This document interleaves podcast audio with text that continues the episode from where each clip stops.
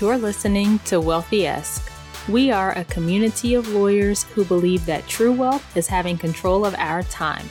I'm Ro Thomas, and as a busy wife, mom, and big law associate, I know all too well the tension between the culture of the legal profession and pretty much everything else you want to do in life. Each week, I'm bringing you the information and tools you need to take back control of your time by reframing your mindset and managing your money to achieve lifestyle freedom. Take the first step toward regaining control of your time by downloading your free Lifestyle Freedom Starter Guide at rothomas.com slash start. Hey friend, welcome back to another episode of Wealthy-esque. Thank you for joining me. It means a lot that you take some time out of your busy schedule to spend with me. So today I want to talk about success. Society tells us that we should always be striving for success, and success has this very narrow definition, right? It's all about money and status and material things. And it's really easy to get caught up in all that, especially in the legal profession. But is that what you really want, though? Too many of us are so busy reaching for the next rung on the ladder that we never stop to consider that part. So, we're going to talk about it today. We're going to look at the definition of success, the lies we believe about success, how mindset plays into the way we view success, and why we should redefine success. So let's jump in with the definition of success. One of the definitions of success from Merriam Webster is the attainment of wealth, favor, or eminence. This definition is in line with the way we traditionally think about success, right? The traditional definition of success in the corporate world, including the legal profession, is marked by more money, more status, more material things, like all the things that show that you've, quote, made it. But do those things really mean anything? I mean, yes, managing your money well can help you achieve control over your time, but if we're constantly chasing money just to have more money, especially when it's at the expense of everything else, then what good does that do? Society says that successful lawyers should have all the things the big house and the fancy car and the money and the luxury vacations and the designer clothes and the corner office and all of that stuff. And I'm not saying that any of those are inherently bad. But I think some of us let those things define who we are. Many of us chase after these things, this success, at the expense of all else, even in some cases at the expense of our integrity and our morals, thinking that these things are some kind of key to happiness in life, and they're not. Which leads me into the lies we believe about success. So many people believe that success will make them feel happy or fulfilled or more valuable.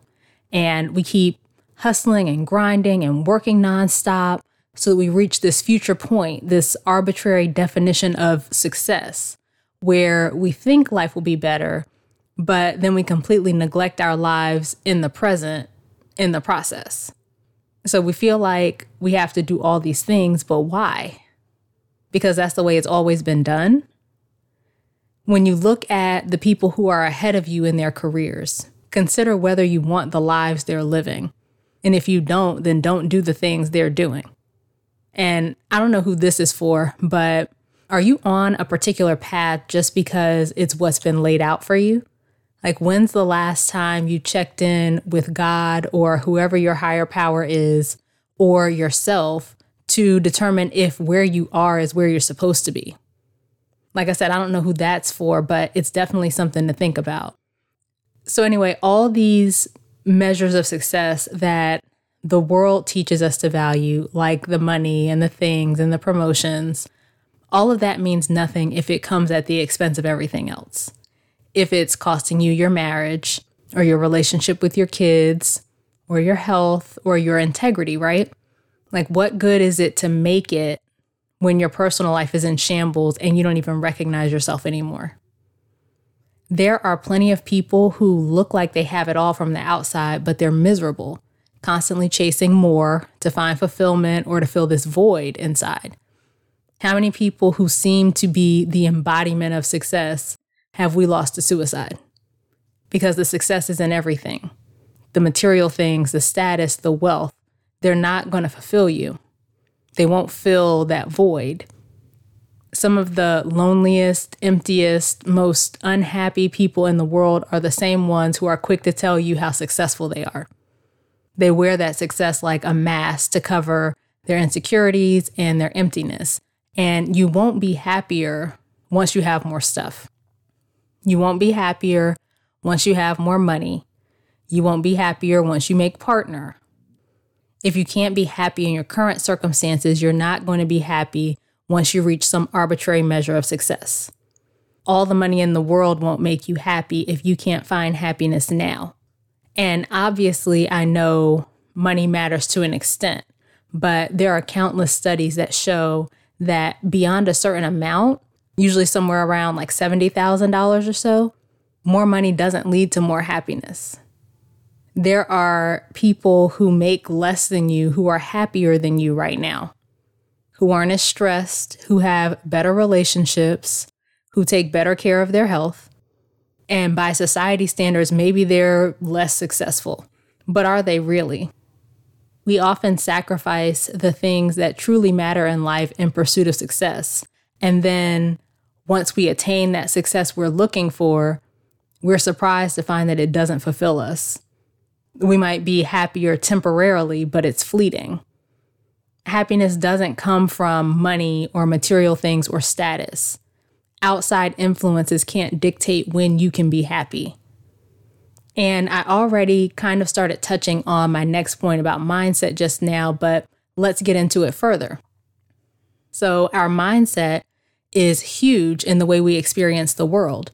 And if we don't reframe our mindset, no amount of success will shift how we feel in the long term if my mindset is in this negative place and I'm always pessimistic and that kind of thing, even once I reach whatever success is supposed to be, I'm still going to feel the same way.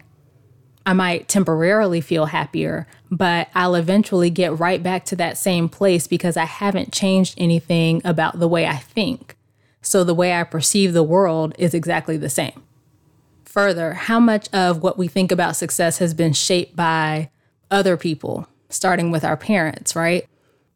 Most of us are dealing with some deep rooted stuff stemming from our childhood, and it shows up in how we act as adults and how we view things like success. The way many of us grew up, you're rewarded with love when you did something right or you achieved something, but that love was withdrawn when you made a mistake or you didn't measure up. All the praise and attention if you got an A, but reprimands and punishment if you got a C, right? I grew up in the era where children were to be seen and not heard. And I got in trouble a lot because I like to talk. And I used to get the U in conduct for unsatisfactory on my report cards in elementary school. But I was killing it in every other subject. And when I got good grades, I got a lot of positive attention. And I think that planted in me this perfectionism and this desire to always get things right and not make mistakes. And I'm not a therapist or anything like that, but I think that's probably why a lot of people in the legal profession are perfectionists and people pleasers. Another big issue that often stems from our childhood experiences is this thought or this feeling of unworthiness, this feeling that you're not valuable just for who you are. Many of us chase success to cover that or to prove our worth we want to feel significant and valuable and worthy. But, friend, you already are those things. That's why mindfulness and spending time with God or whoever your higher power is are so important. Practicing mindfulness helps you learn how to observe your thoughts and beliefs and not just accept them as truth. And if you're a believer, spending quiet time in the Word will allow you to fill your mind with what God says about you and help you combat the narrative created by the world. There's nothing more unique on this earth than you, friend. There's never been and will never be another you. God doesn't make extras and he doesn't make mistakes. And so you have to hold your head high. You have to know your worth and acknowledge it even when no one else does. Stop looking to other people for validation. Stop looking for validation in all these external factors that you truly can't control success, money, status, whatever other things you're chasing. Those things are great and all, but not at the expense of what truly matters in life. Which brings me to my final point. We need to redefine the way we look at success. We need to define success for ourselves and be intentional about working toward that definition. It goes back to the foundation of everything your mindset, identifying your values, your priorities, your goals, and then taking action in line with them. Stop allowing other people to dictate to you what success is. Don't just follow along with other people's notions of success because in doing that, you're usually chasing something that you don't really want. And then once you reach it, you're still unfulfilled. If you don't define success for yourself, then you'll find yourself on this never ending cycle of trying to measure up to these arbitrary standards that other people set for you. You'll live your life based on what other people want for you, and you'll spend your entire life living for everyone else. We need to measure success by metrics that truly matter to us rather than spending our lives chasing more money and buying more things and comparing our careers to everyone else's and trying harder and harder to get more. Take a look at your life and be honest with yourself. What does your faith look like? What about your relationships? What does your health look like? Are you truly happy? Because if you're just running on this treadmill trying to get more, more, more, more money, more recognition, more accolades, more whatever random measure of success we chase these days. If you're doing that and not paying attention to yourself and those around you and what you truly want in life, you'll end up reaching that goal and realizing that you're not any happier and your life is exactly the same. You've got to figure out what you want for your life and go after that. That's what will make you happy. For me, success is about becoming the best version of myself and living the life I want to live and making a difference in the world. I'm definitely not my best self at times, but I'm a lot closer than I used to be. And I think a lot of that was that before I was just running the race that was laid out for me. I hadn't really thought about what I truly wanted and the impact I could make and how to fill my cup. I was neglecting my faith. I did my drive by devotionals, but I wasn't truly spending time with the Lord, and it showed. I wasn't as present as I could have been in my relationships. So I just want you to think about what success means to you, not what society or the media or people at your firm or your law school classmates or your parents say. What do you say? How do you define success? Because if you define it in a way that aligns with who you are, you'll be much happier and you won't be chasing after this empty, elusive, arbitrary standard that's been set by everyone else, but that you don't really care about. Someone wrote recently about how she hated the book Lean In because she felt like it pushed women to take unsustainable actions to reach this unattainable standard and she realized that the measures of success in the corporate world just don't resonate with her because she doesn't care too much about corporate success. And she could have been in my head because that's exactly how I feel. You know, coming out as a first year, that was all I knew. And I told the story about going to my team leader and looking for advice about how to be a partner as a first year associate. Don't judge me. But as I've grown, and gotten to know myself better and what I really care about. And especially as I became a wife and a mom, all those shiny corporate things pale in comparison to these other aspects of my life. Yes, I want to do a good job, but at the same time, I know that at the end of the day, this is business. I know that I'm replaceable. I know that if I die tomorrow, my family and friends are going to feel the lasting effects of that loss, while the firm will move on and be looking for another associate to fill my seat. And that's not a knock against my firm, that's just business. And so I'm not going to live my life based on what my firm or others in the legal field deem successful. Some may disagree with that view or think I'm not committed or whatever, and that's okay. I know what I am committed to myself, my faith, my family, being the best person I can be. I like what I do, I like my job, but I love myself and my family. So I'm not going to sacrifice any of that chasing after these corporate measures of success. I'm not willing to pay that price. I know that for some people, career is more important to them than family, and that's okay. I don't think anyone should be shamed for the way they feel or the things that they've deemed important to them. But I do think everyone needs to take a step back and confirm that the path they're on is truly the one they want to be on and it's not one they're on by default. Most of us go through life on autopilot. We do the things that society tells us we're supposed to do and we don't question it. And then you look up 30 years later, 40 years later, and have regret for the things you didn't do or the time you didn't spend. And it doesn't have to be that way. That's why I'm pursuing lifestyle freedom. And that's why I'm defining success for myself, not just going along on autopilot doing what I'm supposed to do. There are a lot of things that I could be doing differently that would probably make me more successful by society standards in my career. But those things don't align with what I want for myself and my family. I'm okay with whatever outcomes come out of those decisions because I deliberately and intentionally made those decisions. I'll accept full responsibility for the things that come from my intentional decisions.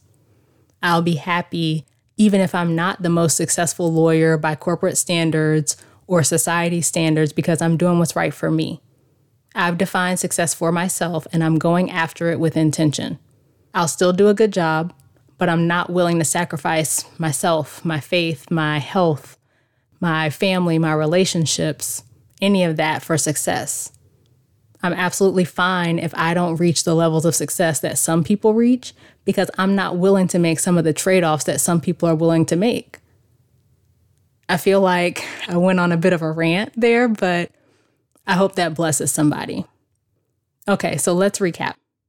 Number one, the traditional definition of success tells us that we should chase after money and status and material things to show that we've made it but in the grand scheme, none of those things matter.